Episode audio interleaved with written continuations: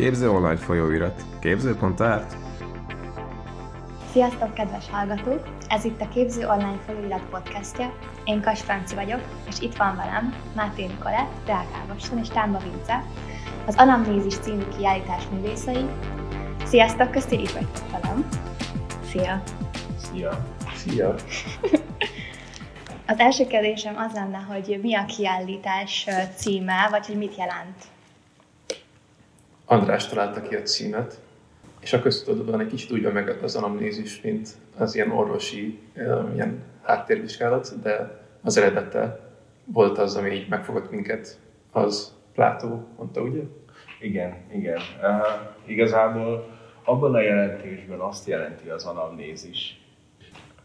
Mindenre emlékszünk, ami a születésünk előtt történt, és miután meghalunk, utána ezek az emlékek igazából megmaradnak, és ezt hoztuk párhuzamba a szájhagyománnyal, hogy ez hogyan tudna működni egy kiállítás keretein belül.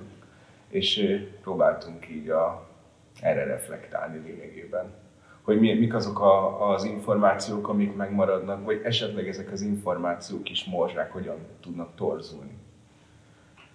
Mert ugye a szájhagyomány az erről szól, hogy A-ból még B-be eljut az információ, addig elég sokat torzul. És hogyan jelenik meg ez az emlékezés, meg ez a torzulás a munkáitokban? Van kedvetek egy kicsit mesélni róluk? Hát van, aki tévénézőket vett például elő, hogy milyen hatással lehet ez magára az egyénre. Ja, mert nem csak mi formáljuk az információt, hanem az információ is formál minket. Igen. Bár az én munkámban egyébként nem szerepel így konkrétan a visszaemlékezés, úgyhogy én inkább arra reflektáltam, hogy az információ változik, és ez milyen hatással van ránk. Igen, de van, aki például majdnem az egész világtörténelmet. Igen, sokszor nagyon komolyan vette az emlékezést. De én például egy illusztratíva munkát fogok csinálni a Berberi egyik könyvéből. Kristófnak meg például neki az ilyen öröklődő traumákról szól, azt hiszem, a munkája. Igen.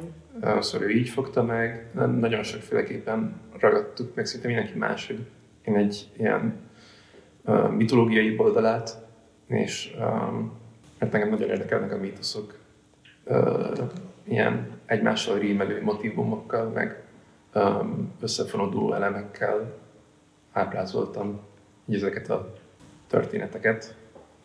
Nagyon izgalmasan hangzik egyébként.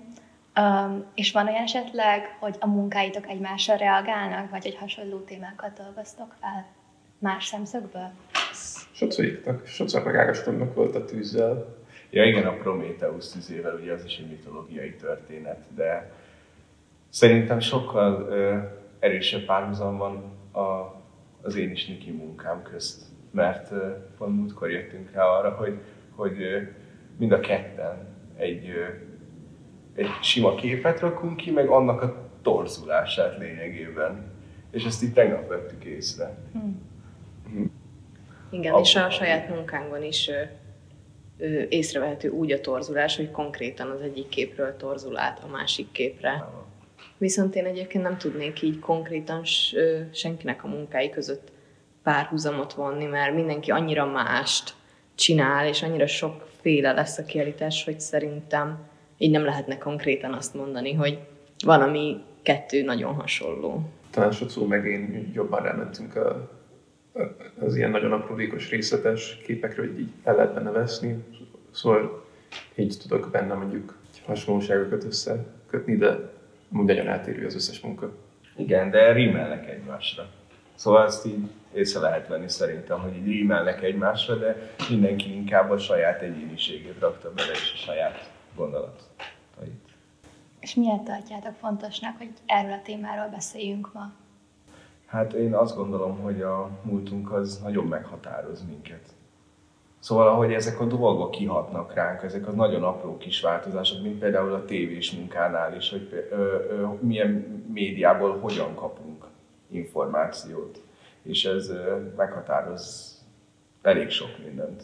Az emberek között így az információ torzulás az azért is fontos, mert például egy jó barátom most küldött egy videót, amiben arról beszélt egy politikus, hogy a Covid az jó biznisz gyógyszergyártó cégeknek, és ebből az összeesküvés elméletekben hívő emberek egyből feltételezték, hogy akkor szándékos a Covid, mert nem volt tisztán kommunikálva az, amit mondott az a politikus. Szóval mindenhol ott van így a kommunikáció torzulása. Hogyan jött létre a művész csoportotok? Ez lenne a következő kérdésem, és miért pont ezt a francia szót, hogy kör használjátok, hogy magatokat leírjátok? Ezt lényegében Ágostonnal találtuk így június környékén, hogy mi lenne, hogyha kitalálnánk egy ilyen, összehoznánk egy művészkört, és akkor el is kezdtünk gondolkodni, hogy kiket szeretnénk belevenni, és kiket szeretnénk együtt dolgozni, és szeptemberre igazából már a kör az szinte össze is ült, mert a nyár alatt mindenkivel tudtunk beszélgetni erről, és mindenki nagyon lelkes volt, meg benne volt, és így szeptember környékén el is kezdtük ezt az egészet szervezni. És ugye akkor találtuk ki a nevet is, ami körművészkör, de úgy leírva, hogy kör, csak úgy simán. Mint egy óbetű. Igen. És akkor ez milyen jó hangzik, meg egyszerű, de jó.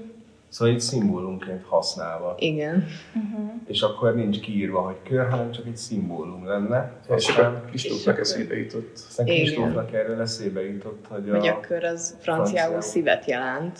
Igen. És az mindenkinek nagyon tetszett ez az ötlet, és így lettünk. Igen, ez így nagyon nagyot robbant ez az ötlet. Az igen. Csoport, mert hogy úristen, mi végül is egy baráti kör vagyunk, és hogy mennyire jól jön ez, hogy így, hogy szív. Uh-huh.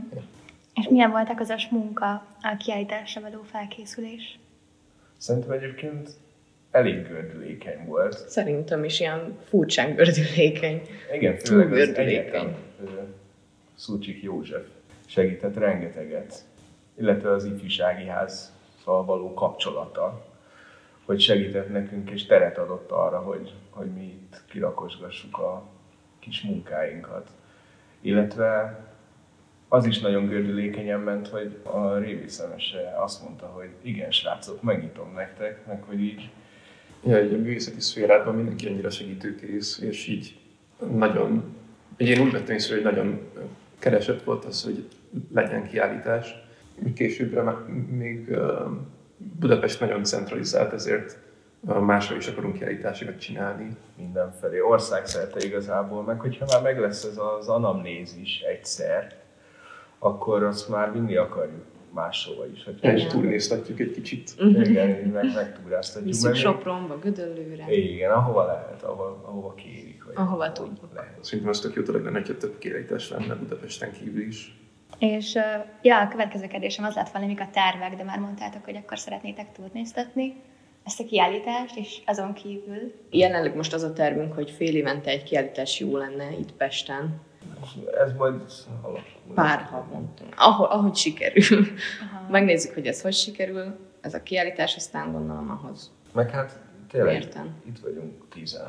Szóval 10 ember még nem merítette ki magából azt vagy nem adta ki magából azt a témát, amivel ő foglalkozni akar, mert a téma is úgy jött, hogy Vince dobta be. Azóta már feljött más téma is, ami már tetszett pár embernek. Igen. Ja, szóval már az agyunkban dolgozunk a következőt.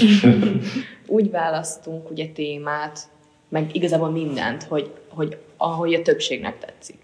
Mert ugye Vince bedobta ezt a témát, és igazából tetszett így mindenkinek, és nagyon jó érzés volt. Nem számítottam el, hogy egyre tetszik mindenkinek. Ez már igen ott volt, igen. Úgyhogy. Ha a kiállításatokra gondoltok, mi az első szó, ami asszociációként fájjon bennetek? Bennem valamilyen szintű siker. hogy ezt sikerült összehozni. Mert azért én nem hittem volna, hogy ilyen hamar ez így meg lesz. Ez lehet, hogy uncsivel az nekem annyi, hogy szárgyomány, így őszintén. Hát nekem talán az, hogy ez valaminek a kezdete, és reméljük, hogy még sok kiállítást fogunk csinálni együtt. Szurkolok, én is, meg remélem. És záró kérdésem az lenne, hogyha elmennek a hallgatók a kiállításatok megnyitójára, akkor pontosan hova menjenek, és mikor, és mire számíthatnak. Révész Emese fogja megnyitni a kiállítást, számíthatok ételre, italra, meg jó zenére, és egy játékos performance-re is, amiben bevonjuk a közönséget, feldolgozva a témát, hogy a látogatók között hogyan alakul át az információ. Ez nagyon izgalmasan hangzik. Én javaslom nektek, kedves hallgatók, hogy nézzetek el január 17-én, és köszönöm, hogy itt voltatok velem. Köszönjük. Köszi szépen. Szép napot. Sziasztok. Sziasztok. Képző online folyóirat. Képző.art